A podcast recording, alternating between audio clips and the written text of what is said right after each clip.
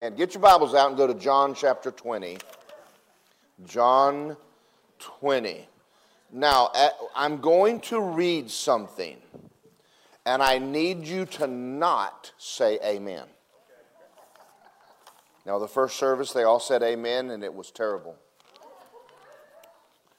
Okay, now I'm going to read something, and I want you to just listen as I read. I'll make comments when I'm done. It's very important you don't holler. These are the things that I read on Facebook and church and people's posts that are going on in churches in America. We need a move of God. We need a fresh anointing. I, I, I'm just going to keep going. We need a touch from God. God, we need you to do something. All of those statements are wrong. They're all wrong. Now, don't feel bad if you said amen or felt like it because this is so normal in our society. It's one of the reasons we're not seeing more of a move of God. So I'm going to read them again real quick. We need a move of God. We need a fresh anointing. We need a touch from God. God, we need you to do something. Why is that wrong? Number one, because you are born again already. You're already the righteousness of God in Christ. You're already full of the Holy Ghost, and you have already been given authority by Jesus over all the work of the enemy, seated in heavenly places in Christ Jesus. Now, listen to this next statement. You, we are not a needy church, we are a needed church. People need you. Now, we're going to talk about this because we really need to go down this road um, I'm going to read something from Brother Hagin's book, The Triumphant Church. And I want to read the three types of churches. And I want you to understand it does not mean that these people are bad, it just means they're not victorious. And they never will be. Now, think about that for a minute. Because they're always fighting from defeat. We're not fighting from defeat. The militant church depicts a body of believers who are not yet seated in heavenly places in Christ and are still battling to try to gain the victory over an enemy that has not been defeated yet by the Lord Jesus Christ. I'm believing for my healing. I'm believing for a breakthrough. It's com- it's everywhere. It even comes from pulpits all over America. The, de- the defeated church gives a picture of a church which is ignorant of the fact that they are seated with Christ and they're supposed to be reigning in life through Jesus Christ. Because they're ignorant of their position in Christ, they never use their authority they possess. These believers are constantly ravaged by the wiles of Satan and are always in a state of continual failure and defeat always trying to get God to move and answer a question, a prayer. Let's just throw a hypothetical question, you know, situation. What would a move look like? I'm not saying he doesn't move. I'm just asking you what would a move look like if God instituted it on his own? Come down here and knock you out of the chair and jump on your head and make you roll on the floor. We have services like that. And we'll talk about where that's coming from. The triumphant church is the biblical perspective of the body of Christ, seated with Christ in heavenly places, far above all principality and power. The triumphant church scripturally portrays a body of believers who not only know and exercise their authority and therefore reign victoriously in life through Jesus Christ over Satan, a defeated foe. We are a triumphant church. All right. In this age, when demon activity is increasing around the world, it is vital that believers know that their redemption in Christ entitles them to. We need to be fully convinced of the authority that is ours because of the victory Jesus already won over all of the power of the enemy. I am not defeated, I am victorious. All right, now let me finish reading my little paper right here. We come to church so we can rest in the Lord we can also be refreshed, we can be fed, we can get our feet washed with the water of the Word. But right now, we are a move of God. I'm a move of God. I am a move. I'm not waiting on God. I am a move of God. I am anointed. We are anointed. We are a touch from God we are the answer to someone praying, God, I need you to do something. So let me ask you a question. Let's talk about a move of God. What else would God need to do? What else does He need to do? You're already born again. That means you have been made the very righteousness of God. You are as righteous as God. You're washed in the blood, all of your sins are washed away, and you're full of God. What more do you want Him to do?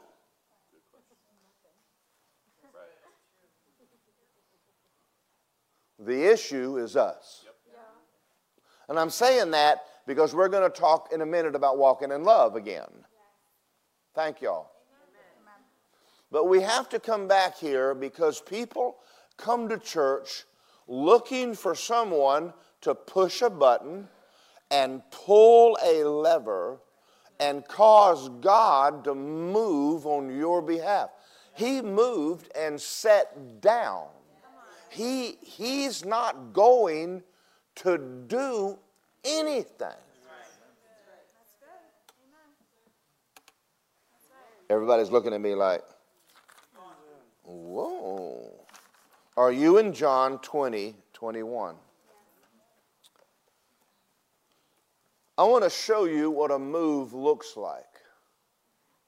And Jesus said, Peace I leave to you, and as the Father sent me, I send you.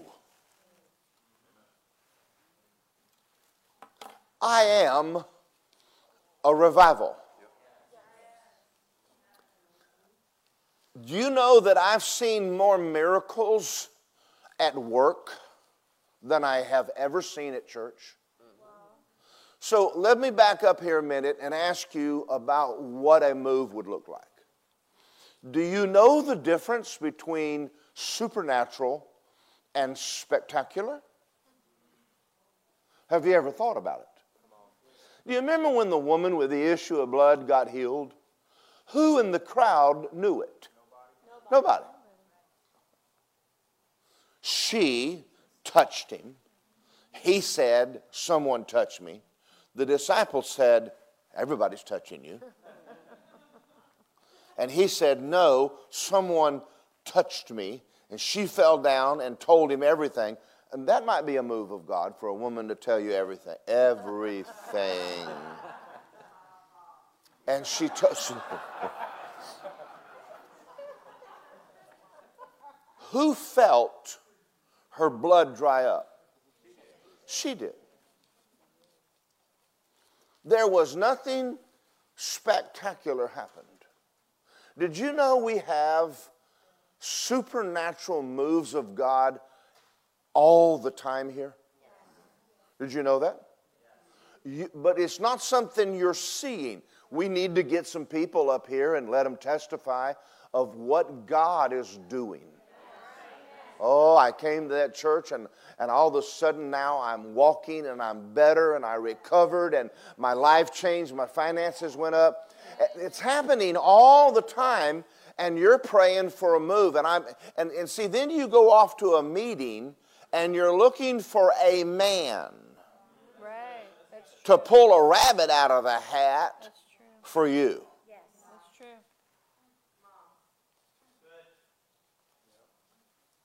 I want you to think about Jesus says, As the Father sent me, so send I you. Did you know everywhere I have ever worked since I've been born again, people have gotten born again, healed, filled with the Holy Ghost, and saved? Everywhere I've ever worked. That's a move of God. America needs a move of God, so let's go. As the Father sent me, I'm now sending you. We're, we're going to talk about love, but we're going to now talk about loving other people. Contrary to popular belief, God loves the people you work with. As a matter of fact, He loves the people you don't even like. Thank y'all. He loves them enough that your job really is your mission field. That's why you're there. The Bible says God meets all of your needs according to his riches. So your job is not just for money, it is for you to, God put you in the world full of people that he loves dearly, cares about them a lot.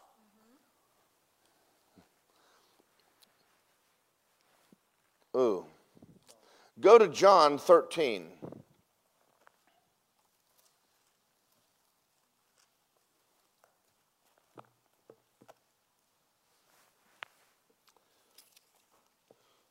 It's easy to love God. It's difficult. People are not always so easy. Easiest thing in the world to love God. He ain't never done anything wrong. It's those people I work with. Those pesky, hard to get along with, opinionated people. Messy, dirty.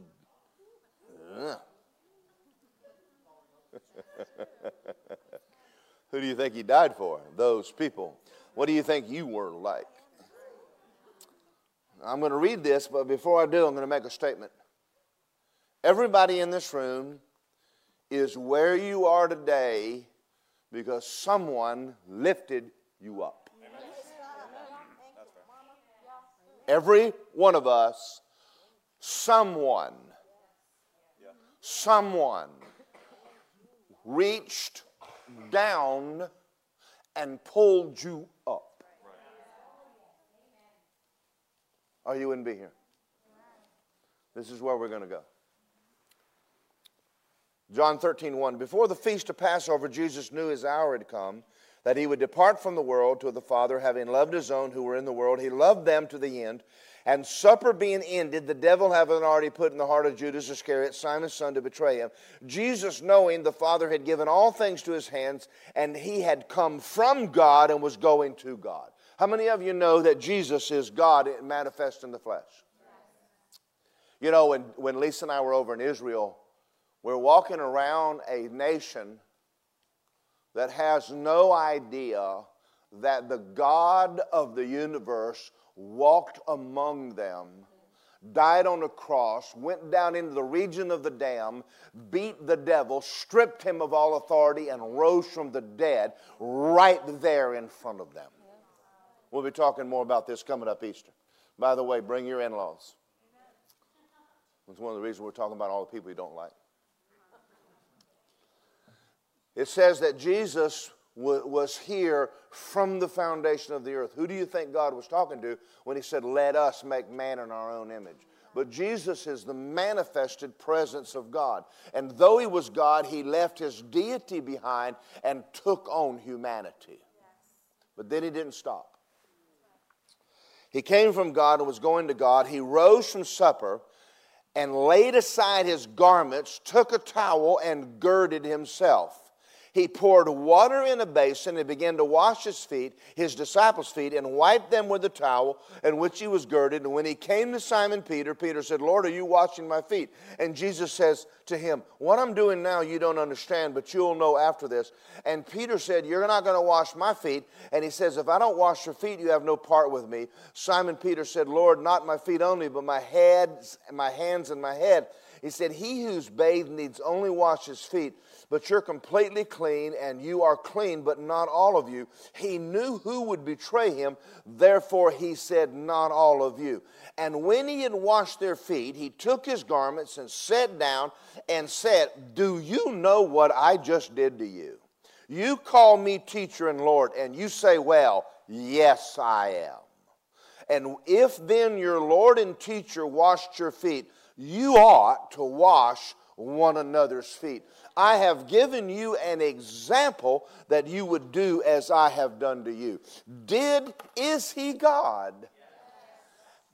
That the, the foot washing is the lowest place in the house. People didn't hire people to do it, they bought slaves that washed people's feet. That's the, that's the worst job in the house.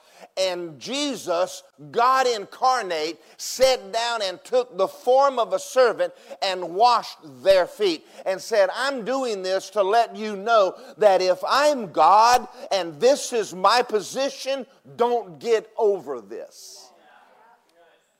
You are never going to be bigger than me.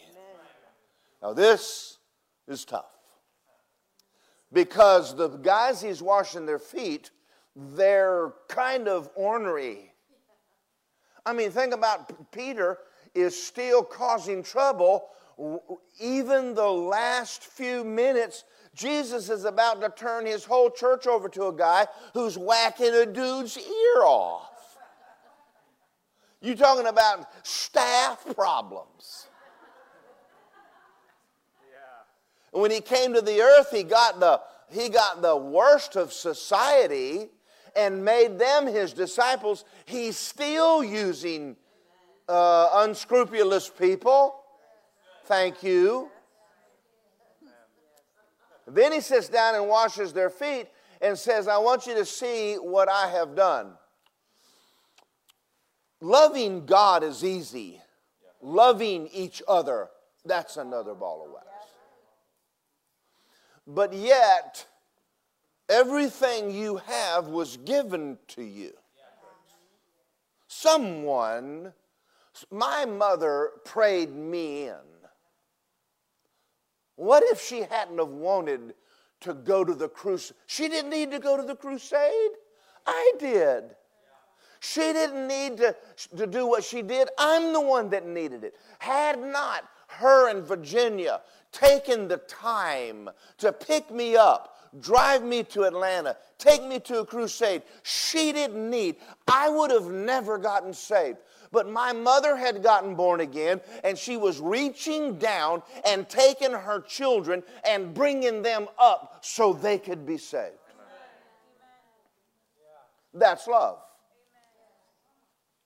And then when I got born again, people in the church began to give me books, begin to mentor me, begin to help me. How many of you know I was a mess? Folks, I walked into church, hair down to my shoulders, a full beard. I owned one pair of jeans, and they had holes in them, and it was not popular and was not vogue. I wasn't cool. Hush puppy shoes with holes in the bottom and a red shirt and a red and white shirt with the zipper broken in it.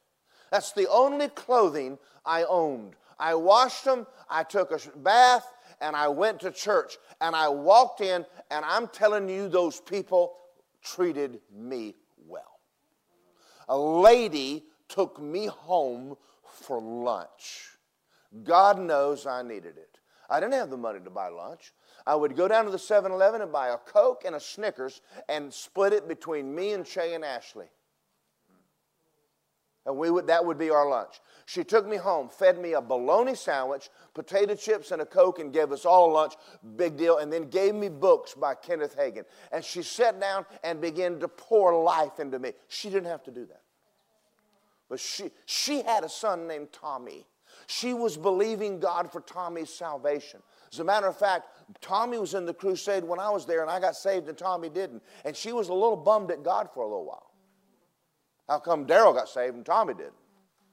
But this lady kept pouring into me. Right after that, there was another lady in a Bible study across the street, had a woman's Bible study, and let me come. And I heard a guy named Kenneth Hagin's cassette tapes for the first time in my life. And she went off to Rhema and began to pray that I would come. You understand? I'm not a product. I didn't get me here. I'm a turtle on a fence post. You riding down the road and see a turtle on a fence post, somebody put it there. You are a turtle on a fence post. Somebody put you where you are. God is saying to us right now that there comes a time in your life where you need to look around you and the people you're going to help, their lives are messed up. And it's not fun. You go over there and say, hey, do you need prayer? Oh, yeah, I need prayer. My, my, my marriage is falling apart. My kids are on drugs. I, you're going, oh, help me, Jesus. And you're going to turn around and go, okay, we got this. Did you see what I did to you? I washed your feet. I want you to wash feet. I'm going to tell you a story right now. Let me read this before I, go. John 13, 14. A new commandment I give you that you love one another as I loved you, that you love one another. And by this, all will know you're my disciples if you have love one for another. So often, what you are looking for in life is inside you. You already have it. But, but you're the one stopping it from moving. You're looking for a move of God, and you're the one who needs to move. Yep. So let me tell you a story, and many of you have t- heard the story before, but it bears repeating, guys. Right after I got born again, um, not a lot of money. I moved out of the house I was in into a mobile home. Mobile home, nothing wrong with mobile homes. This was $100 a month. Had an air conditioner in the living room. Y'all know what I'm talking about. The only spot in the whole house was a foot in front of it. That was cool. Well, uh, so, someone had given me a garden.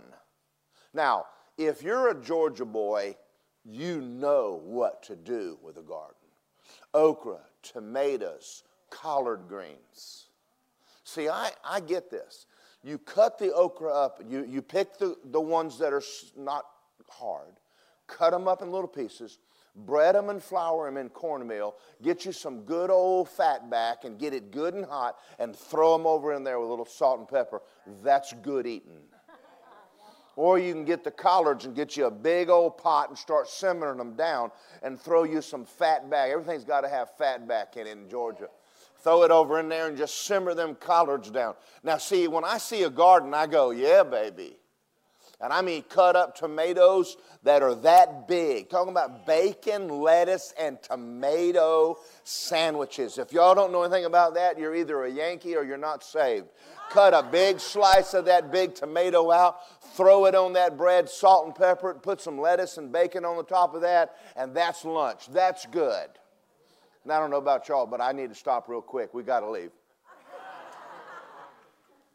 So I'm over in this garden, but there's one more thing that grows in garden very in abundance, and that's poison ivy.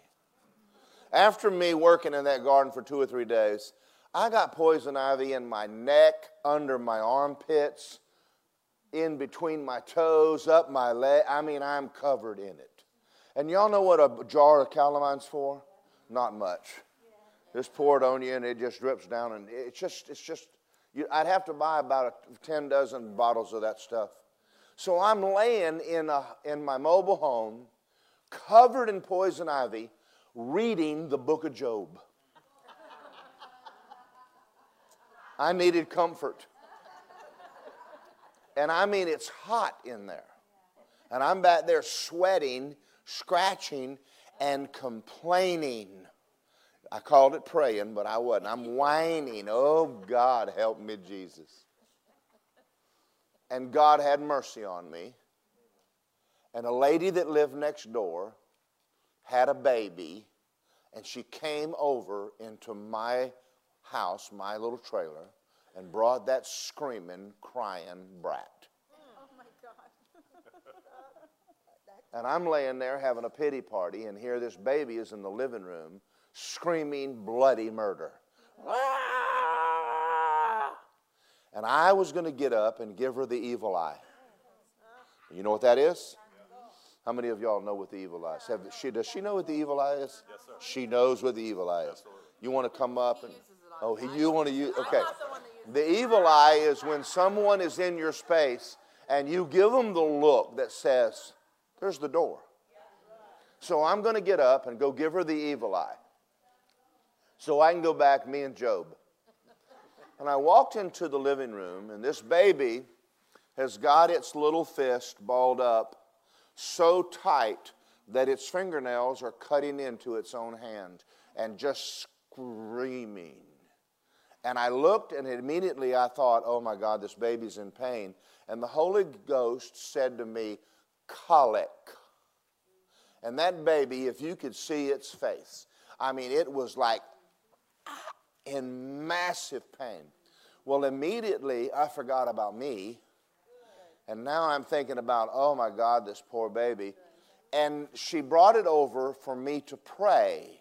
But you understand, I was introvert. I know y'all live. I was. And I was afraid to pray in front of people. And I said, God, if you'll get her out of here, I'll pray for the baby. And she went, Oh my God, I think I left the stove on, and handed me the child. And that baby touched my hands. And the minute she laid him in my hands, the power of God, I felt it come out of my belly and down my arm. Bam! Hit that baby. And I thought it fell asleep. It didn't. It fell out in the power. But I didn't know what falling out in the power was. And I mean, the baby went, boom, and, and just went quiet in my hand. And I'm, and I'm amazed. And then she comes running back in. She goes, Oh my God, I knew you would pray for my baby because I heard you talking about Jesus, and I knew if you prayed, God would heal my baby. And she grabs the baby, and out the door she goes. Now, I'm more shocked at this than she is. And so I, I, am just kind of like, okay. And I turned and I turned to go back down the hall, back to Job. And the Holy Ghost said, Now you. The Holy Ghost hit me in the top of my head and healed me completely. The itching stopped, and I'm standing in the hall going, What took you so long? you know, and he said to me, I couldn't help you because you were full of yourself. And I needed you to get your mind off of you and to help someone else. He said, I didn't really heal you. All I did was refill you. You took what I had given you and you gave it away. Amen. And then you emptied yourself and you had compassion. And then I filled you back up. And I walked away knowing something that day that very often the miracle you're looking for is in your giving. I'm going to go back to this statement now. Just listen as I say this. We need a move of God. Well, then move. Are y'all out there? Are you listening to me? You're not going to sit in church being full of God and expect God to move on you. What, what's He going to do? Refill you again? We keep, if listen, if you want to be refilled, get empty. We need a fresh anointing. You ain't done anything with the last one. I mean, if you have a pitcher of sour milk in the refrigerator, you didn't use it. Why would anybody give you another pitcher? We need a touch from God. You are a touch. He's in you. Let me show you how to have a touch from God. Watch this.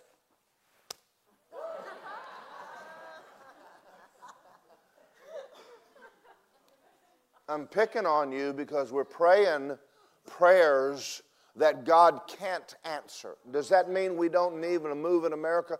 Yes, this nation needs God. And you're it.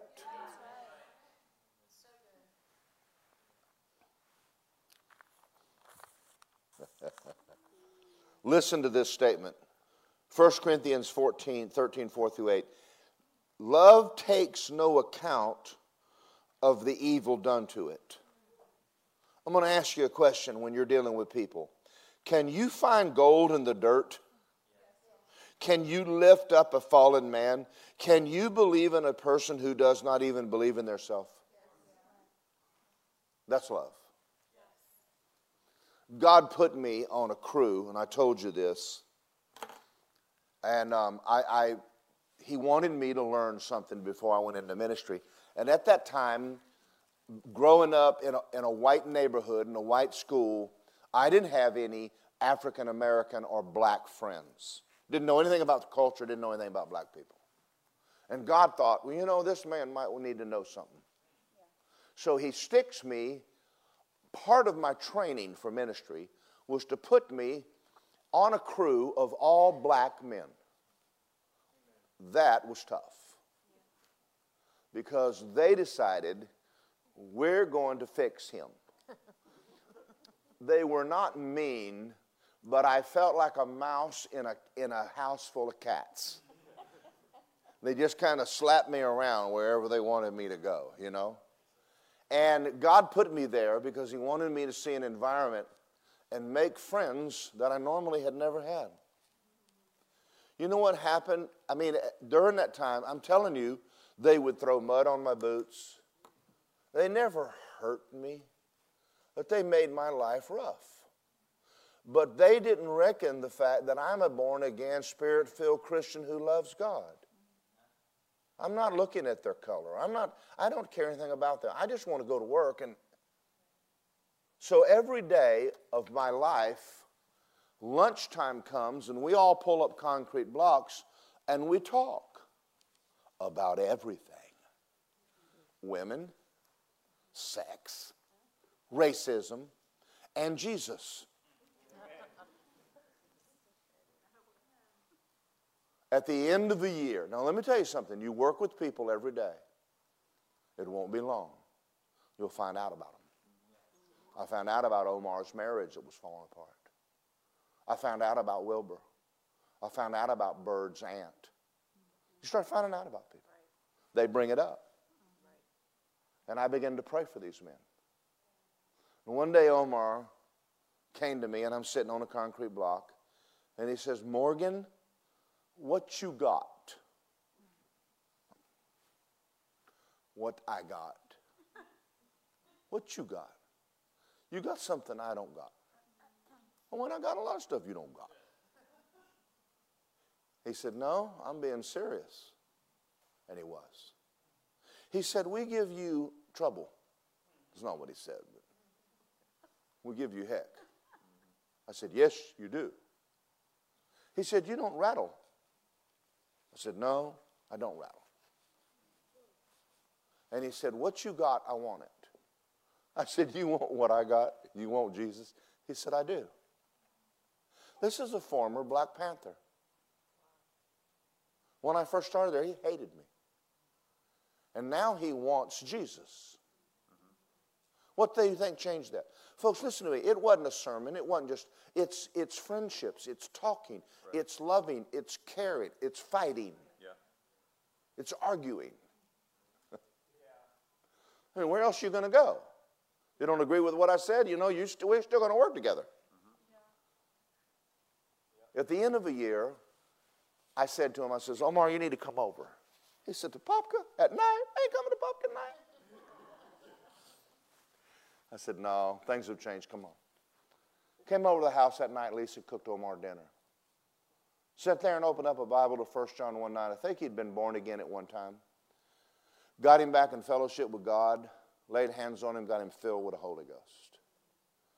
Omar had remarried a girl named Brenda, and him and Brenda went to Clermont and started a church.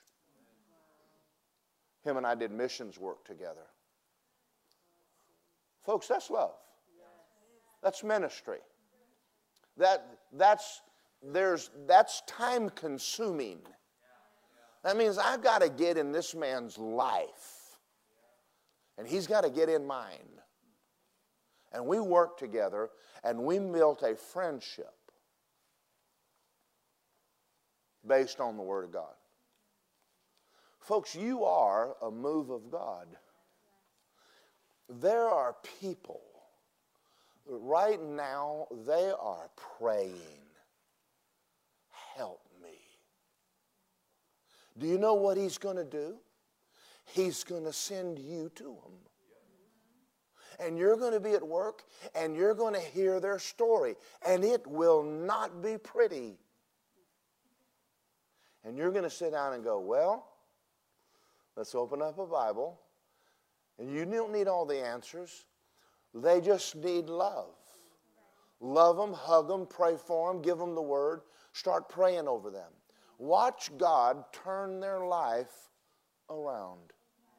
And when He's done with them, there will be another group. Yep. And you'll be doing this till Jesus returns. Are y'all out there? Did you go home? This is what America needs. America needs Jesus. And the church has been failing miserably in this area. And we're going to pick it up now. Now, I'm saying that because I need you to get the pressure off me to pull a rabbit out of the hat on Sunday morning for you. We want to move God. Well, get up off your butt and go help somebody. I know that's not good Greek. What do you think you're here? What do you think you're doing in church? What do you think you're here for? We're growing in God, we're family. There's people sitting right here in this room that need you. They need you. Now, let me tell you something about being a pastor. They don't tell me stuff because they don't want me to make a sermon out of it. it's true. I mean, they're like, well, don't tell him. I'm usually the last one. If you're in the hospital, I'm the last one that knows it. You've told everybody. But people walk in here like I did when I got saved, walk in a church, and they need people. And it'll, it's an inconvenience because it's time. It's your time. But these are people that God loves, just like you. You want people to lift you? There are people God will bring along to help you up. And there are people that He'll send you to. Luke, let's go to 1 John 3. How am I doing, guys? Yeah, this is love. This is what love is. I could tell you story after story after story. There's things that are happening in the, on the earth because we're not available. Can I tell you a story? It's pretty rough. This is a rough one. Right when I got born again, I told you that I was introvert. I was very introvert. I didn't talk to people. And I certainly didn't want to talk about Jesus because I didn't feel like I knew much. Was a, I went to work at, at Lockheed, I mean, at, at Certainty. There's a guy there named Lonnie. Lonnie would come to work, and Lonnie had problems. And Lonnie, when I would talk a little bit about Jesus, he'd ask me questions. And he said something to me one day. He says, You ever watch 700 Club? And I said, Yeah. That's it. Yeah. What's God trying to do? Trying to get me to talk to Lonnie. Why I'm talking to Lonnie. Lonnie's always walking around with problems, and we avoided him because he has problems. Came to work one day, and someone said, Lonnie will not be at work. I said, Where's Lonnie? He put a rifle in his mouth last night and pulled the trigger and blew his brains out. I sat there and I went, I mean, it just broke my heart. I said, God, you tried to get me to talk to Lonnie, and I wouldn't. And I got on my knees. I said, He's in hell, and it's my fault. You think God's just going to save Lonnie without a person? No, He's not going to save Lonnie without a person. And now Lonnie's in hell, will never come out. And I went off alone and I got on my knees and I said, So help me God. I will never keep my mouth shut again. I will share Jesus with everybody you call me to talk to. And I'll get over being an introvert. And I'll learn. I said, Please forgive me. And that day is the day I made a dedication.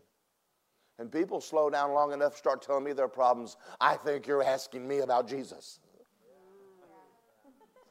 And everybody I've ever worked with, I have left with people saved, born again. Are y'all out there? Somebody said, Well, how'd you learn the Bible? Talking to people that don't know Jesus. They all ask the same dumb questions. and then you come to church and preach on and everybody goes, How'd you know? That was the day I changed. And I decided if you want to use me, you can use me. Because I was a mess. And you picked me up. And now, if you want to use me, I'll, I will help everybody you send me to help. It actually landed me a job in Apopka. Never mind. 1 John 3:16. By this we know love because he laid down his life for us. We ought to lay down our lives for the brethren. Easter's coming up. I'm going to tell you right now, people will be born again in this church. People are getting saved in this church all the time. We just don't say a lot to y'all about it. Adam, how are you doing? Yeah. Has your life been changed since you've been here? Turn to your mom and say, Hey, mom, Betty, has he changed? Yes. Folks, that's a move of God. It wasn't spectacular, but it sure is supernatural. I mean, we could go around here. How about you, Kathy? Have you been have you been changed any? I mean, have we ever helped you out? I mean, I read your report. I loved it. Good old seven day Adventist girl bound by legalism. Have we helped you? Yes. Yeah. We can go around the room. We could, we could spend some time. Rosie, I mean, how about you? You were a mess. Yes. Oh, but God? When you came, living with a guy you're not married to, your husband, My husband. things not going well. Going well now, right? Super well. Oh, yeah. But God. But God. You see, we wouldn't call her super, I mean, no, no firecrackers went off. God is changing this woman for the good. And I'm going to tell you, it isn't just my preaching, even though that is really good. I'm tell you what's the biggest issue is the people in this church that have poured their life into her. And now she does it back. She just started a ministry, Operation Provision, her and Barbara, helping kids down in Honduras and ministering to people. Folks, there's going to be an outflow.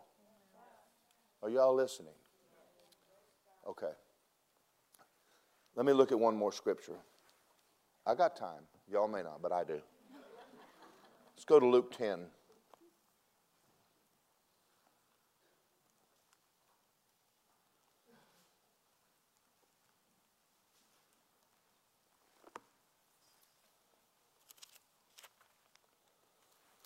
Verse 25. Behold, a certain lawyer stood up and tested him and said, Teacher, what do I need to do to have eternal life? And he said, What's written in the law? What's your reading of it? And he says, You'll love the Lord your God with all your heart and all your soul and all your strength and all your mind and your neighbor as yourself. And he went, Really? And he said, You've answered rightly, do this and you'll live. And he, wanting to justify himself, said, Who's my neighbor? uh, I don't think I like him. And Jesus answered said, A certain man went down from Jerusalem to Jericho. Now, let me give you the 411 on this story. Jerusalem, and, and Aaron told us this when he was here, is about 2,500 feet above sea level, and Jericho is about 1,000 or 1,500 feet below sea level. So, this is quite a trip down. And if you were here the other night, you saw the path. There's a brook called the brook Cherith running from Jerusalem down to Jericho. And people who traveled from the Galilee came down the Jordan River because of water and went up the brook Cherith to Jerusalem. And this is the road on the road from Jerusalem to Jericho. But he's also talking here about Adam. Adam walked with God and he left God and went to Jericho. So he's going to tell the story of redemption along with this story a certain man, which was Adam, went down from Jerusalem to Jericho and fell among thieves, the devil, who stripped him of his clothing, wounded him, departed, and left him half dead. Only spiritually dead, but not physically. By now, a certain priest came down the road, and when he saw him, he passed by on the other side. And a Levite, when he arrived at the place, came and looked and passed by on the other side but a certain Samaritan. A Samaritan is a half Jew, and they were not regarded, they were not in high esteem among Jews in Jerusalem at the time. And as he journeyed, came where he was, and when he saw him, had compassion. Say mercy. And he went to him, and he bandaged his wounds, poured on oil and wine, and set him on his animal, and brought him to an inn to take care of him. He's a businessman. Do you think he has nothing to do? I mean, do you think he's sitting around going, I'm so bored, I wish somebody would fall down and half dead so I could help them? What is the biggest thing you say when God asks you to do something? I don't have time. Yeah, you do. You're just using it wrong. This is a big deal. He stops whatever he's doing and helps a man he doesn't even know. Sounds like Lenny, don't it? Folks, that's the love of God. Amen. He went to him and bandaged his wounds and poured on oil and wine. In other words, Jesus and the Holy Ghost set him on his animal and brought him to an inn, which would be a church, to take care of him. The next day, when he departed, he took out two denarii or two years' wages and gave them to the pastor and said, Take care of him, and whatever more you spend when I come, I'll repay you. Which of these three do you think was neighbor to him who fell among thieves? It's the Samaritan. We're missing it in Christianity. I'm being serious. We're missing it. You are an ambassador. And I'm being serious. I believe in coming to church. And you say, I, I, go, I go to meetings where the Holy Ghost is. I run aisles, jump pews. Don't I, Adam? Yeah. I love being refreshed. I love listening to Mark Hankins preach. So I'm not against that at all. But what's it for? It's to refresh me. What for? If I'm not going to love what God loves, He loved you. And you weren't lovely. But he loved you anyway. He, he took your place on a cross. Is it too much? You, you say, well, these people are a mess. Yeah, they are. They're all a mess. You're a mess. This is the messiest place on earth. That's why people leave the church, because you're a mess. If we could get perfect people, we could have more people come. But y'all are here running them off.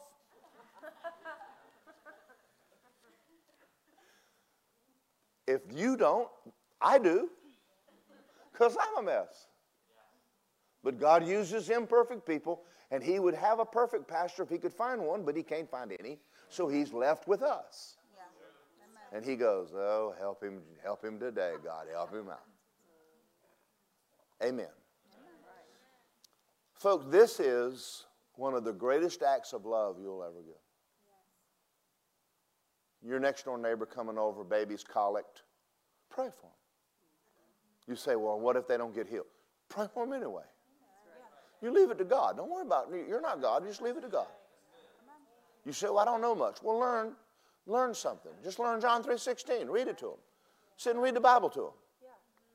I was in the hospital yesterday with Sue Conley, and there was a lady next door, right next to Sue, and her name was Myra. I found out she wasn't Puerto Rican. She's Muslim. So I walked over there and I said, What's your name? She says, Myra. I didn't understand a thing she said. She had a mask on. I went, What? Finally, Sue said, Her name's Myra. And I said, Hey, Myra. I said, You know Jesus loves you. She didn't get, she didn't look at me like, Yeah. She just kind of like, What? I said, Where are you from? She goes, Lebanon. I said, God loves Lebanese. I said, I was up on the border of Lebanese last year. She said, You were? I said, Yeah. Do you know that Jesus loves you? She goes, Yeah, well, yeah, yeah. I said, Can I pray for you? She said, Yes. Sure, she's in pain. Everybody wants prayer. Walked over and laid my hands on this lady. I want you to understand, God's not, are y'all ready for this? God's not looking at her sin. He laid it on Jesus. He loves this lady. Is she a mess? Yes. Sue says she screams all night. Amen. She needed prayer. Boy, she needed prayer. I went over and laid hands on her. I didn't say, Oh God, heal her. I said, God, have mercy. Be merciful. He, he would love to pray for her, but he has no hands but yours. He doesn't have any feet but your feet. He doesn't have a mouth but your mouth. I got a text this morning when I woke up. Sue Conley, Myra wants to know if you'll pray for her again today. I said, You better believe I'll pray for her. Tell her Jesus loves her. Folks, are y'all out there as you go home? These are people. Yeah, they're a pain. Yeah, they're a pain. I get it.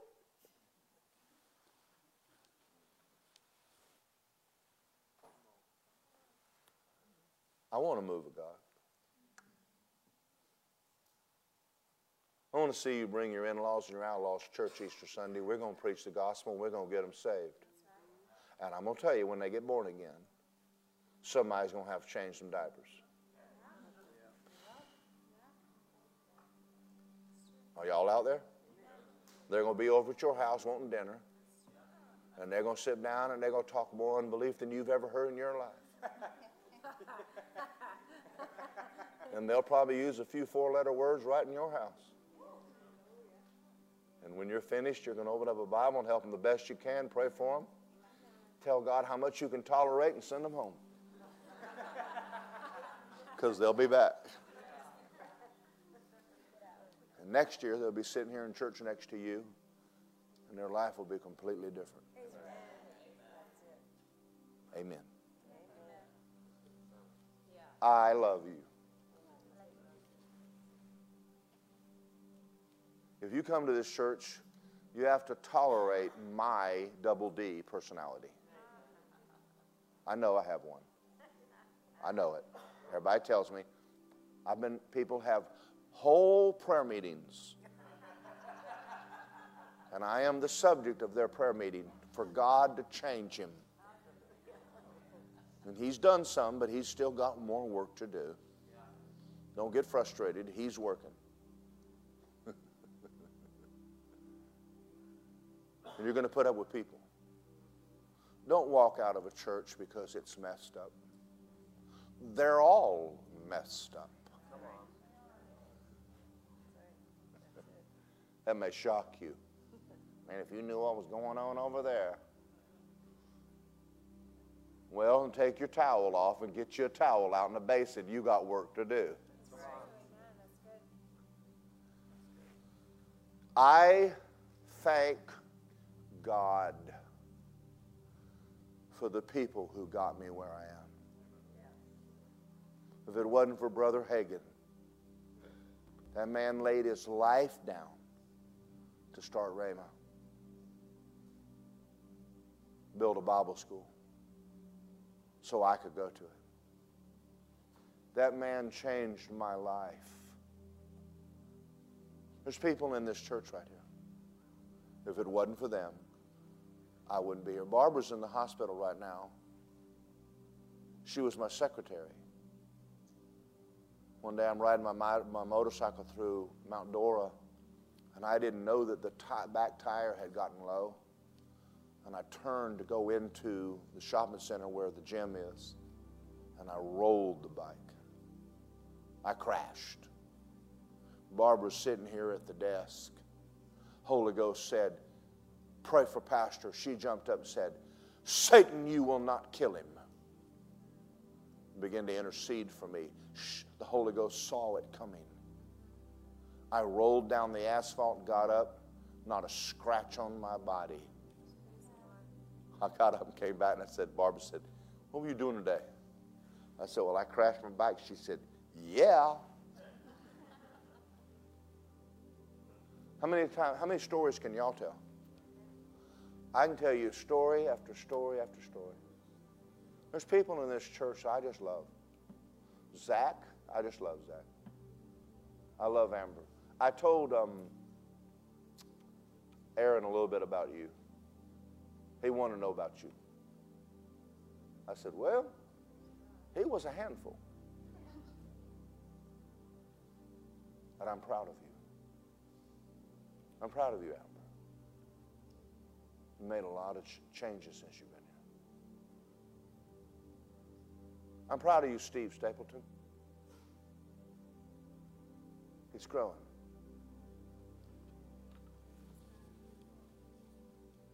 Amen. Heavenly Father, I love you. Thank you for this church. Thank you for people sitting in it. I want you to ask you to do something for me right now, Father. I ask you to help us to be a lot more loving with each other and tolerant of each other, to see the gold, to see the good, and to go looking for it and overlook the dirt. When we walk out of this church today, I pray that we would pray the prayer I prayed when Lonnie committed suicide. Use me wherever you need to. If you have somebody you want me to go talk to, I'll talk to them. I can't do everything, but I can do something. I can't fix the whole United States of America, but I can sure fix a few people in it. And I'll be an answer to you wherever you want me to go. I thank you for the people that are sitting here right now.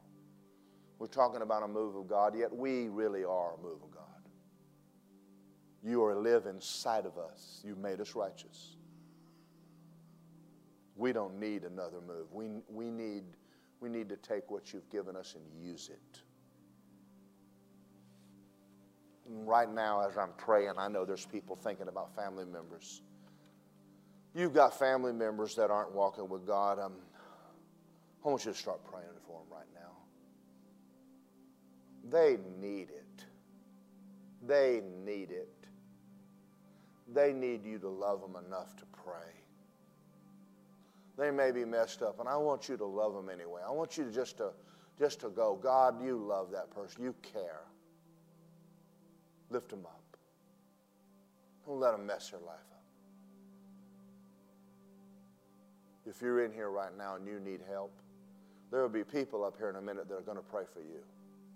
Your best days are ahead of you because you are in a church full of people who love you. We know you're imperfect, but everybody up here will be praying in a minute is imperfect too. In this feet, in this church, we wash feet. Say, I wash feet. Praise the Lord. Amen. Just stay in an attitude of prayer for a minute. This is called a house of prayer, right? So let's pray for Myra. Just get in agreement with my prayer.